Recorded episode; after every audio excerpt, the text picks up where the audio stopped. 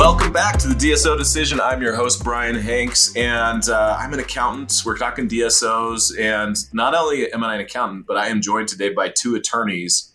And uh, so I've got my regular co host, David Cohen. David, hello. How's it going? Looking forward to this one. And I've got David's partner, a real estate attorney, dental real estate attorney extraordinaire, um, Liam. Liam, say hello. And actually, if you don't mind, pronounce your last name correctly so I don't screw it up. Sure, it's Krahe. Uh, I'm happy to be here with you guys. All right, perfect. Liam, David, thank you guys for being here. Um, there's an obvious joke here somewhere and about an accountant and two attorneys and uh, the most thrilling podcast of all time. but let's get past the obvious joke and let's just get to right to the meat of the content because today we're talking about leases and uh, selling the real estate, basically all things real estate. We're talking about today, and our focus primarily in this episode is going to be on the sale of real estate that a doctor owns in, in a DSO sale of some kind. Um, our next episode will focus on leases, and we may do a few on leases and purchases depending on how much time we need.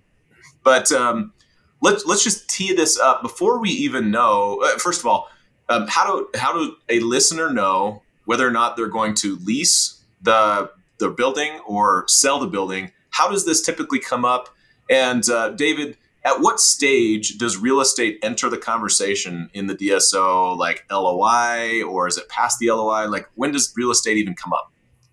Yeah, so the the the LOI is typically where it's outlined whether or not the DSO is going to buy or they're going to lease the real estate.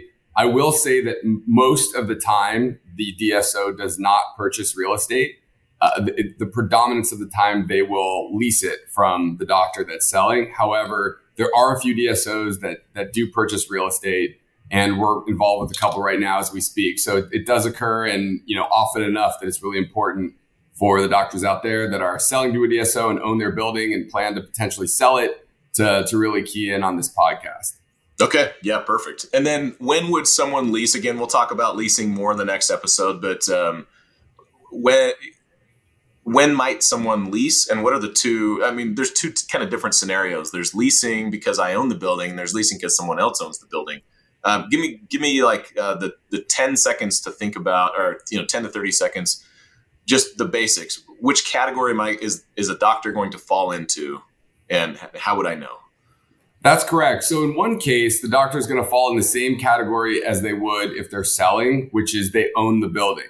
But in this case, instead of selling the building, they would be leasing it back to the DSO. Okay. In another case, the doctor would not own their building at all, and they would have a third party landlord, and they'd need to assign that lease with the third party landlord over to the buyer DSO. Yeah. So that's okay. another scenario. Okay, perfect. Um, so for our assumption for this podcast is the uh, real estate is owned by the same owner of the dental as the dental practice. And for this podcast, we're going to assume that the dentist is open to selling the real estate to the DSO, and the DSO wants to buy the real estate. Before we go too far down that path, how come you said it's more common the DSO does not buy the real estate? Um, Liam, percentage of deals where the DSO actually purchases, are we talking, you know, one in 20, 5%? Are we talking 10%? Like, ballpark it for me. Um, I, I, would say, I mean, I would say probably one in five, right, okay. David? I mean, I think that's a, probably a good, I mean, 25%, I would say. Yeah. 20, 25%. Okay. Right. So not unheard of. And so some important information coming your way. It, uh, you know, could happen.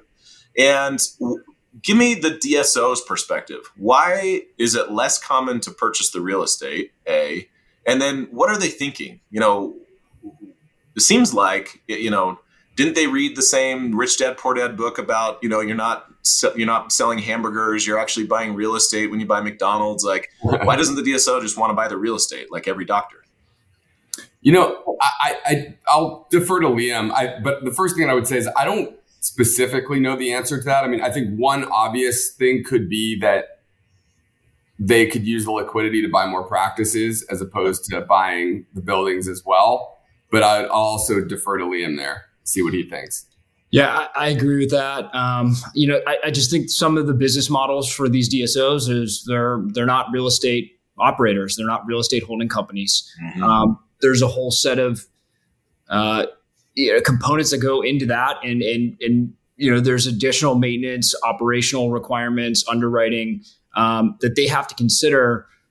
You know when they're owning a, a physical asset in real estate. Um, you know, there's, yeah, yeah, there's also accounting benefits too from you know from leasing as well, mm-hmm. um, and, and, and you know those are viewed as business expenses, uh, whereas opposed to you know when you, when you're owning and operating, um, you then have to enter into a lease and and you know collect rent from from a tenant, which is typically you know a DSO or or, or, or the the existing um, the existing dentist, but there's complications with that. So yeah it, it really depends on you know the the DSO and what they're what they're looking to achieve.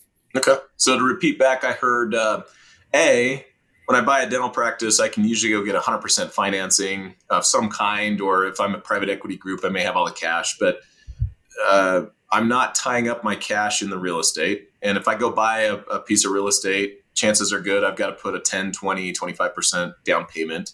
It's going to tie up some of my cash. So that's number one. Number two is um, I know what I'm good at. And if I'm a DSO, I'm trying to be really good at running dental practices, not owning and operating real estate. And right. and there may be some additional tax um, and some other um, you know leasing type things to think about. Okay, and I, am sure we'll get to those. What about from the dentist perspective, Liam? Um, should a dentist who's pretty set, all right, you know, I got my offer, I've under, I understood all the you know the things Brian and David were talking about about enterprise value and and where my you know what's held up when and when I might get payments and second bite at the apple and all of those different things. Should I be trying to push for the sale of my real estate? Should I be trying to retain my real estate? Like, what are my considerations as the doctor? Uh, just at a high level, how should I start thinking about this? Yeah, so so the assumption would be that they already own the real estate, right. they're leasing it back to themselves. Um, so in that case, you know, it, it, it's really what your your long term goals are. I mean, you could by receiving rent, I mean that's a legacy asset. You're going to continue to receive that rent uh, in you know for for the extent of the lease.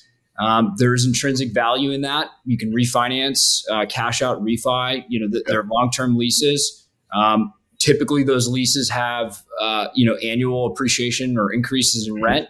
Okay. Um, so there there is intrinsic value in those assets. Um, they they you know there's it, it's really it just comes down to whether or not the you know the the, the dentist needs the liquidity um, and it, they want to roll that sale of that real estate up into part of their their sale to the DSO. So it, and, yeah. and the dentist can just really get that DSO over a barrel, right? And they can charge kind of exorbitant rent. And I'm, I'm a little tongue in cheek here, but yeah. I mean, I'm sure there are dentists who think to themselves, "Fantastic!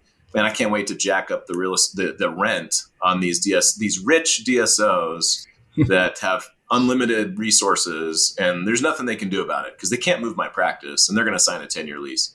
Yeah, it's quite the opposite of that, and I'll let David speak to how that affects their underwriting of the deal um, because it really goes into the valuation of the practice and yeah. and, and, everything else in the sale. So. Um, okay.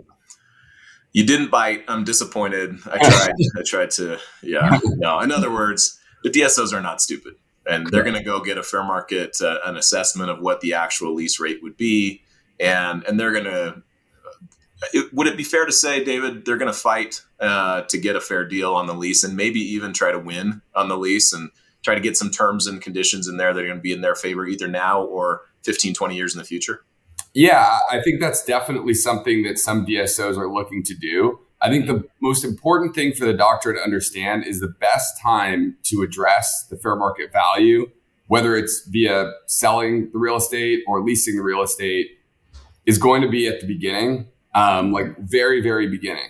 Because once the DSO does their quality of earnings and you know their valuation and they've pegged a value to this, like that is what they have underwritten for the deal, as Liam alluded to and that's not going to change. So like if you're a doctor and you're in there and you don't think that the rent that they're offering you is, is market and you want that to go up, they're going to tell you, okay, well, we can raise the rent, but we're going to take it off the purchase price. It's got to come off of somewhere, um, you know, in, in the deal. And so that might be valid, right? Like if the valuation's proper, then cool. I mean, that makes a ton of sense. But you just got to be careful and make sure that when this valuation is done from the very, very beginning, from the inception, that you are fully clear that uh, on what is valued as what so that you're yeah. making sure that they're not just making an excuse and saying you know just because they want to pay less that mm-hmm. that it you know it's all part of the valuation and you know they're getting fair market value it's just coming out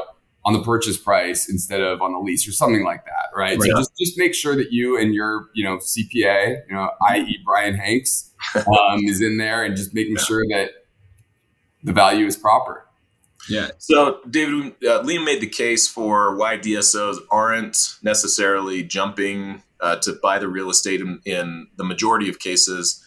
When would it line up? When, when would the doctor's goals line up in your mind that you might uh, nudge the doctor towards a sale? In other words, um, you know, when it would be in the interest of the doctor to sell the real estate? I'm thinking about like risks. You know, if uh, if it's not the DSOs, the DSO doesn't want to necessarily be a landlord. Um, I could see the same being true for a doctor, right? They said, "Hey, you know, I'm I'm a dentist. I own my practice. I'm selling either part or all of my practice now to a DSO." Um, I, I, think one reason could be I'll answer my own question here, and that uh, you feel free to jump in and, and, add to it if you want. But one reason would be is they don't want to be a real uh, landlord either, right? Or they uh, so they recognize their strengths. They recognize they don't necessarily want to be at beck and call to fix plumbing leaks and roof, you know, this, that, and the other. And so they just kind of want the headache off their ta- off the table. And maybe that uh, dentist is also looking for the the cash out of that real estate. They want to put it in the stock market, or they've got some other investment opportunities they want to. Are those kind of the two main reasons, or are there other reasons why a doctor might want to sell the real estate? Yeah, I think those are probably the two main reasons. Um, you know, economics is going to play into it pretty significantly. Do they need that money? Do they need want to take those chips off the table? Um, or is this something that they want to have perpetually as landlord going forward because this is part of their investment, you know, income strategy after the closing when maybe they're not making as much income as an employee or maybe they're only working for a couple years, but then they can still get rental income mm-hmm. um, for a longer term period of time, and maybe that's part of their financial plan. Yeah. Um, I think that analysis has to be done. But um, but I think you know oftentimes too the doctor doesn't necessarily have the choice. I think the mm-hmm. DSO will say, "This is what we propose and want to do here." Um, and if you know the doctor doesn't want to, maybe it's not the right DSO. But but if they do get the choice, uh, you know those are the considerations. I think some doctors are smart enough; they can see the writing on the wall for maybe certain areas of the country. Maybe they, they know their neighborhood better than anybody. They can see what's going to be happening 10, 15 years from now. They're not sure this is going to be the best part of town. Maybe they want to get rid of the real estate now. I know real estate's traditionally considered a very safe asset, but if you were in downtown Detroit in the 60s and now you're downtown Detroit in 2023, um, you know, it's a different story on the real estate side. Liam, let me ask you about um, the process. So um, I've had my three steak dinners with the DSO. They valued my practice. On the LOI, what does it typically look like? Is it uh, is the DSO saying we want to buy your, your building and we're going to pay fair market value, and our bank or our lender is going to go get a, an appraisal? Is it that simple, or is there more to it in the LOI? What should the doctor be looking for upfront in the negotiations? So yeah, it's a great question. I guess it comes back to what I would like to see in the LOI or what's typically in the LOI. Right. Um, you know, yeah, I mean, that's a great point is that the, the LOIs for in, in the DSO deals are, are, pretty short as far as the yep. real estate is concerned. Right. Go ahead, I'm sorry to interrupt. No, no problem. I mean, from, from a non-dental straight real estate purchase and sale, we have prepared LOIs that are five to six pages long mm-hmm. um, that just address real estate related matters. What you typically see, unfortunately, is a two to three sentence, uh, you know, mm-hmm. provision in an LOI related to the purchase and sale. And you're generally working from the DSO's document, even though you're the seller, which is inconsistent with what you typically see in a standard purchase and sale of real commercial real estate. Usually, the seller prepares that document, and so it, it's it's generally not uh, you know a, a, a it, it's a central part of their deal, but it's not necessarily a central part of the LOI and fully negotiated at, at that at that LOI point, which leads to potentially some back and forth in negotiations on the actual purchase and sale contract. Uh, related to that to those uh, to the sale of the real estate, which is different from the asset purchase agreement. Got it. Okay, perfect. Um, biggest mistakes. Give me one, two, three mistakes you see doctors make around the sale of their real estate, and I'll I'll tee you guys up with one. It's top of mind for me. Uh, we talked a little bit about it before we hit record, but um, I do hear about this a lot. Uh, the doctor has gotten to their point, this point in their career, 30s, 40s, 50s. It doesn't matter what age. They've they've been successful to the point where the dental practice is doing very well. The real estate tended to be an afterthought in the purchase of the practice. Maybe they're excited to get the real estate, but now that they've owned the real estate forever, it's not, they recognize the value is in the dental practice, not necessarily the real estate. The real estate's a good savings mechanism and all of that. But um, the first mistake I see a lot of doctors make is that the real estate is an afterthought. They're not thinking about it. Um, the second thing I could think about would be, you know, they have some questions around lawyers' fees, but we can get there first. Liam, would you agree? Am I missing like the number one mistake doctors make around real estate is just not thinking about it, or is there a bigger one? Absolutely, the focus yeah. is on the practice. It's not on not on the real estate. Um, you know, and, despite oftentimes the real estate having more value than the practice. Okay. And I was going to ask, why is that a problem? It seems like the building, unless we're in downtown Manhattan or Miami, where you are, somewhere is like it's eight hundred thousand, it's one point two million. The practice is selling for ten million um, you know, who cares? Am I thinking about that wrong? Um, you know, I, again, it, it, you have to look at it from yeah. I mean that that you can approach it that way. However, I would I would say no. There is always intrinsic value in that. Um, you know, it's it's it's an asset. You can lease it. You can leverage it. Um, there's there's there's a lot you can do with real estate um, that you can't necessarily do with the practice. And unfortunately, you know what we we've advised our clients and it's a discussion and, and, it's not we don't hear it talked about too often is that you know the practice is only as good as the professional you know operating the practice mm-hmm. really mm-hmm. um, and, and, so and that's and that's just for all professionals um, you know if you're if you're an attorney your your law firm is really only as good as is the attorneys that are that are handling the work um, and it's the same for cpas and and and, and other professionals so, you know, there, but the real estate will always have that intrinsic value, will always have the ability to lease it, use it, and, and leverage it um, mm-hmm. in, in, ways that you can't necessarily do with a, with a practice. David, we spent, you know, 10, 11 different episodes talking about all the intricacies of the sale of the dental practice. Okay we talked about various legal uh, documents and forms and, and when things might be considered. And, and we're only doing, you know, one, two, or uh, two, three, maybe four episodes on real estate. So um, the legal side on the real estate is pretty simple, right? In fact, do I even need an attorney for the real estate side? I, I think I could just do this off of Google. well, it's, it's really interesting that you, um, that you brought that up because we just had a client this or late last night that reached out and essentially they asked us why they needed us for the real estate portion of their DSO deal. Um, and but almost did so in a way of like, I don't understand because this particular client had done real estate transactions in the past and they have not they had not used an attorney. Um, and so, you know, I'll kick it to Liam because his response via email was was perfect. And I think he's going to be able to eloquently express this, um, you know, better than I can probably said, "No, you idiot." such a moron. Yeah. Which, spelling of moron did you use, Liam? no, I, I took a, a, little bit more of a diplomatic approach. Uh, just tried to explain the, the different phases in in the negotiation, execution of the purchase and sale agreement, um, explaining the risks associated with that, uh, handling the, the, the various due diligence um, and, and title related issues, and then facilitating the closing. And so, really, what your real estate, commercial real estate attorney should do would be to mitigate your risk or as much as possible, and then to help facilitate an, a closing and, and to do it in a timely manner um, according to the terms of the agreement.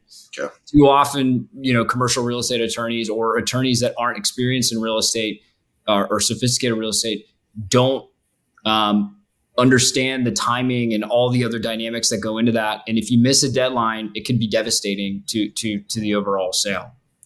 I've got one more question about taxes before I get to taxes and and how to think about that. Um, David, I don't know if I've ever asked this question in the podcast yet. Shame on me. Um, what should a dentist expect to pay for attorney's fees around the real estate if they're selling the real estate? Uh, and I know the offer, the answer is going to be it depends, and there's going to be a lot of different variables. But can you give me like a range that's common? If I'm selling my real estate, expect to pay thousand dollars in fees, ten thousand in fees, fifty thousand in fees. Like, what's a you know? Give me kind of a typical range.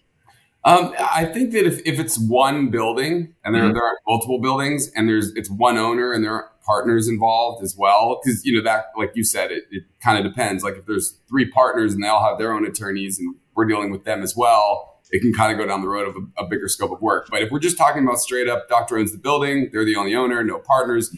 I would say between five to 10K is probably okay. an accurate, um, an accurate number. Now, I will say in our commercial real estate firm that's not in the dental industry, that number is usually in the 10 to 20K range. Yeah. But we also understand that doctors, um, you know, A, uh, um, there's only so much that a doctor wants to pay for their real estate, um, even though we don't agree um, with that. And number two, we try to mitigate their legal fees a bit by because they're already doing the, the DSO deal with us. And so we kind of just package it in. And frankly, it's usually at the lower end of that range, just mm-hmm. kind of packaged in. Yep. So um, that that's what I would expect.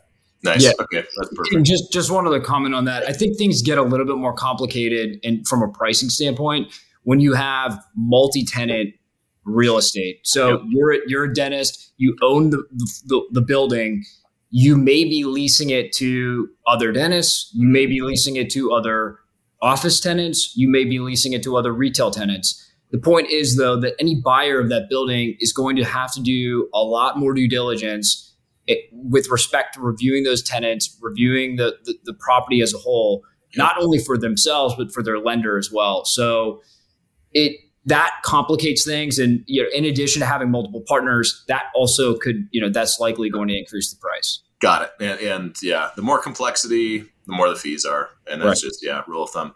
Okay a big mistake i see uh, and we're, we're close on time but the dentist selling the real estate not thinking about the tax impact of selling the real estate.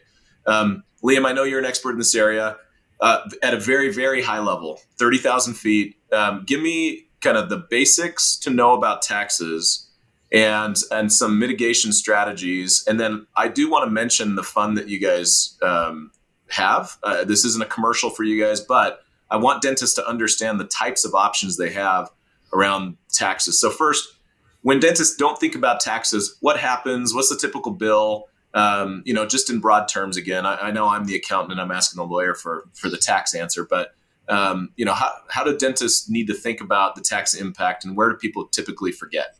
Yeah, so just high level, your your real estate is going to be considered a capital asset, meaning it's uh, used in the trader business and held longer than a year, uh, or owned for longer than a year.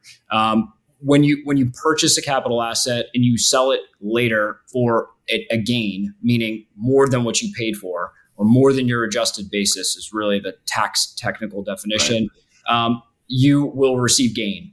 You are then taxed on that gain at capital gains rates. Mm-hmm. Um, depending upon your income level, you will pay you know between 15 to 20 percent um, in taxes with respect. If, if, you're selling to a DSO in the year, you're probably on the higher end, 20, right. and then there's some some Medicaid surcharge stuff that happens. Okay. But yes, okay, keep going. Right. Yep. So what we often find are that when you're selling and with our clients, they didn't necessarily appreciate or factor in that they will be stroking a check for to to the government for the sale um, for the gain on the sale of the real estate. There's also going to be gain on the sale of the practice as well mm-hmm. um, if they're selling that. But we're talking specifically just the real estate. the real estate. Yep. Um, and in addition to that, if you took depreciation during that time, um, you will have to pay tax on the depreciation you received. Right. Um, that goes in and factors into your adjusted basis. And again, without getting too complicated uh, it, or into the weeds, that rate you'll pay can either be at ordinary income rates or which are potentially 35 to 30, you know, 36%, yep. or you know, capital gains rates, which are I believe it's 25% is what what uh, uh, depreciation yeah. recapture rate Thank is. You. yeah. Either way, though, you're paying not only get tax on your gain, you're paying ta- depreciation recapture tax, which can be significant. Mm-hmm. Um, what unfortunately a lot of wait, let me let me pause you. Um, sure, go ahead. Intus bought their building, uh, whatever, 15 years ago for 500,000. Today yep. it's worth a million you're saying not only are you going to owe taxes on your $500,000 in gain, but if you were smart and you should have taken depreciation, depreciation isn't a bad thing. You should have done it. Uh, that there's going to be some additional tax, not just on the 500 that your dental practice uh, building went up in value, but there's going to be some additional tax due. And, and that number can shock some people, is what I hear you saying. And then you're going to make one more comment. Correct, right. And so we will provide solutions to our clients on, yes. on ways to mitigate those that that that tax liability that you're obligated to ultimately pay.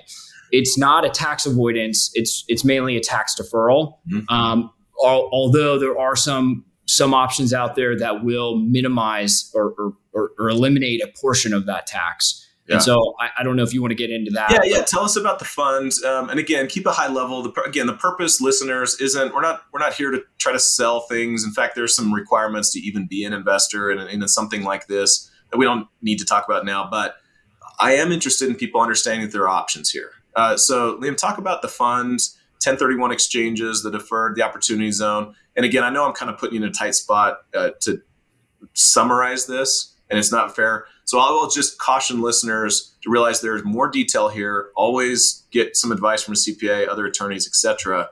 And and um, but yeah, if, if you're okay with that, Liam. Sure. Yeah, I'll do my best here to try to keep this as uh, yeah 60 seconds ready to go. Yeah, yeah. Uh, so it, you know you may be familiar with the 1031 exchange. That's a that's an option available to defer taxes. Essentially you take your gain from the sale of your your building and you can invest that into other real estate. And you like kind of real estate and in, you, in my my building that's worth a million i use that million and i go buy another building. And right. now i I get to defer some taxes in short. Correct. Yep. Correct. Another option would be a installment sale where you're taking, you know, instead of receiving the proceeds from the sale all in one year, you can spread that out on a annual basis and receive essentially, you know, multiple payments over a period of time. That's a way to to defer or extend out your gain. In um, theory, um, maybe in the future, I'm going to be in a lower tax bracket. So great. Let's take, instead of a million all at once, I'm going to take 200 over the next five years or 100 over the next 10 years or something like that. And right. theoretically, I, I maybe save some taxes. Okay, keep going. Um, there are other unique and, and more niche um, investment opportunities such as Delaware statutory trusts um, and deferred sales trusts. We won't go into all of those, yep. um, but one option that we are um, we have researched and we have focused on, and we've structured these on our non-dental uh, related firm, uh, just from a real estate side for clients. Are it's called a, an opportunity zone fund, um, and it's essentially a, a, fund. It functions very similar to a 1031 exchange. Um, so it has similarities to that, but it's actually a supercharged 1031 exchange or a supercharged Roth IRA Roth IRA is really what it's looked at. Um, and it not only applies to your real estate, your gain on your real estate, but it also will apply to the gain on your practice sale as well, which is extremely unique because most um, most of the tax deferral provisions in the in the code do not pertain to the deferral of gain on the sale of a business. Really only pertains to the sale of real estate. Um, so, which th- that that's what makes this program so unique. And essentially, what it is is you can take your gain, invest it into a fund. Um, we have a fund. We've structured a fund for for you know our clients and non-clients, uh, real estate clients, non-real estate related clients. So it's not industry specific. It applies to everybody that has gain. And essentially, you can invest your gain into this fund, and you get to defer the payment of tax on that gain for four years. Um, right now, the, that period is set statutorily. Uh, you know, it was part of the uh, Tax Cuts and Jobs Act uh, in 2017 that was passed. Mm-hmm. And in t- at the end of 2026, so in the 2027 tax year is when you'll pay it. Um, you will end up having to be, pay the full amount of your taxable gain in that year. Um, however, what it does though is it creates a cost basis in that fund. Um, so you will then receive a, a basis for whatever your your taxable gain was. So if it's a million dollars in tax you owed, you will then have not only your investment basis, but you will get a basis for whatever your your, your tax payment was. So hmm. now it's a million bucks, so then it increases by a million dollars. Why that's beneficial is because the what what the fund will do is it's going to purchase real estate, hmm. um, income producing real estate, multifamily, mixed use real estate. That real estate will um, produce income for the fund, which will be then distributed to the investors um, that cash being distributed back to the investors will be tax free uh, up to your basis in in the in the fund.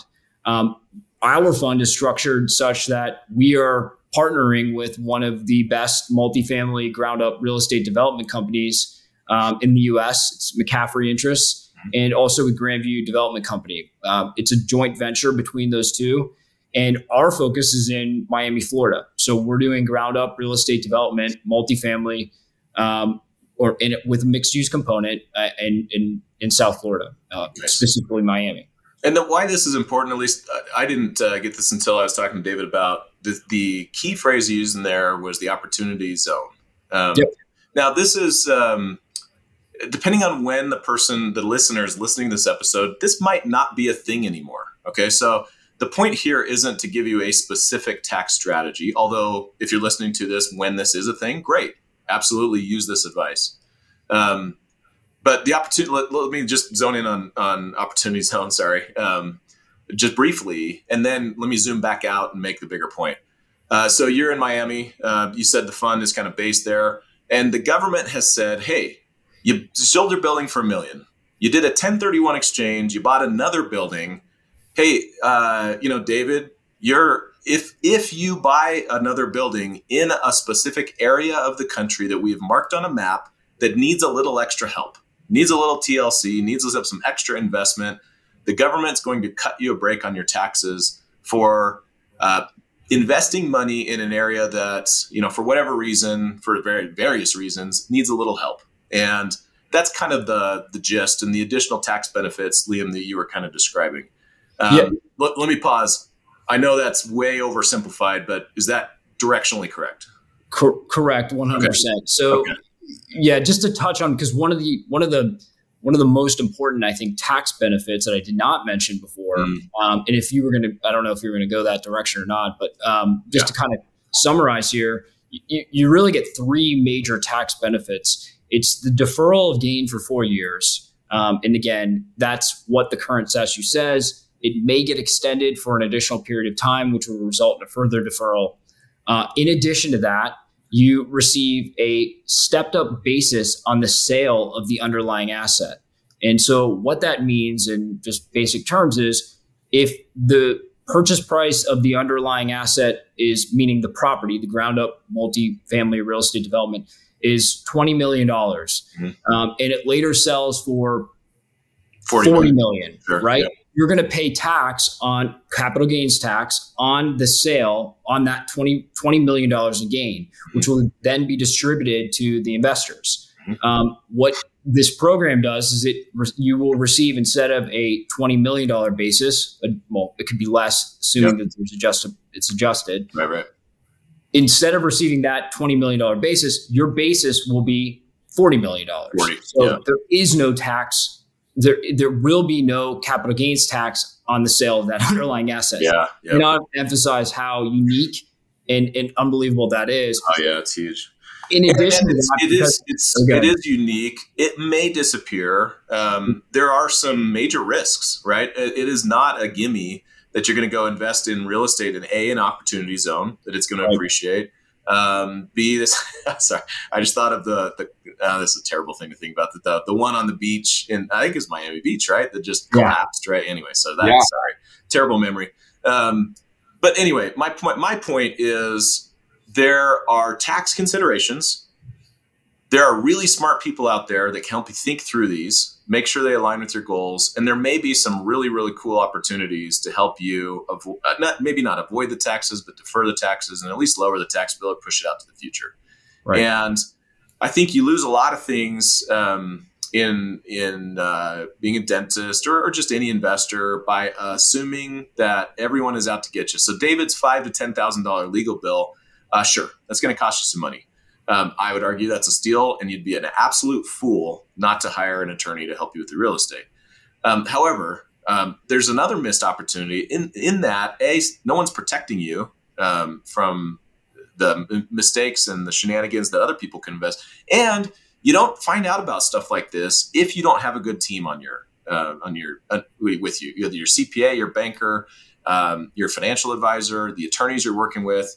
Um, these opportunities are out there; they're real, and they make a huge difference in people's lives. And again, not without risk. And I'm not endorsing the specific investment, although in this case, I think it'd probably be a good thing to look into. Um, but that's uh, anyway. Soapbox done. Um, gentlemen, we're way over time. Let me just ask Did I miss anything um, very, very important on a dentist selling their real estate to a DSO? Any last thoughts before we wrap up?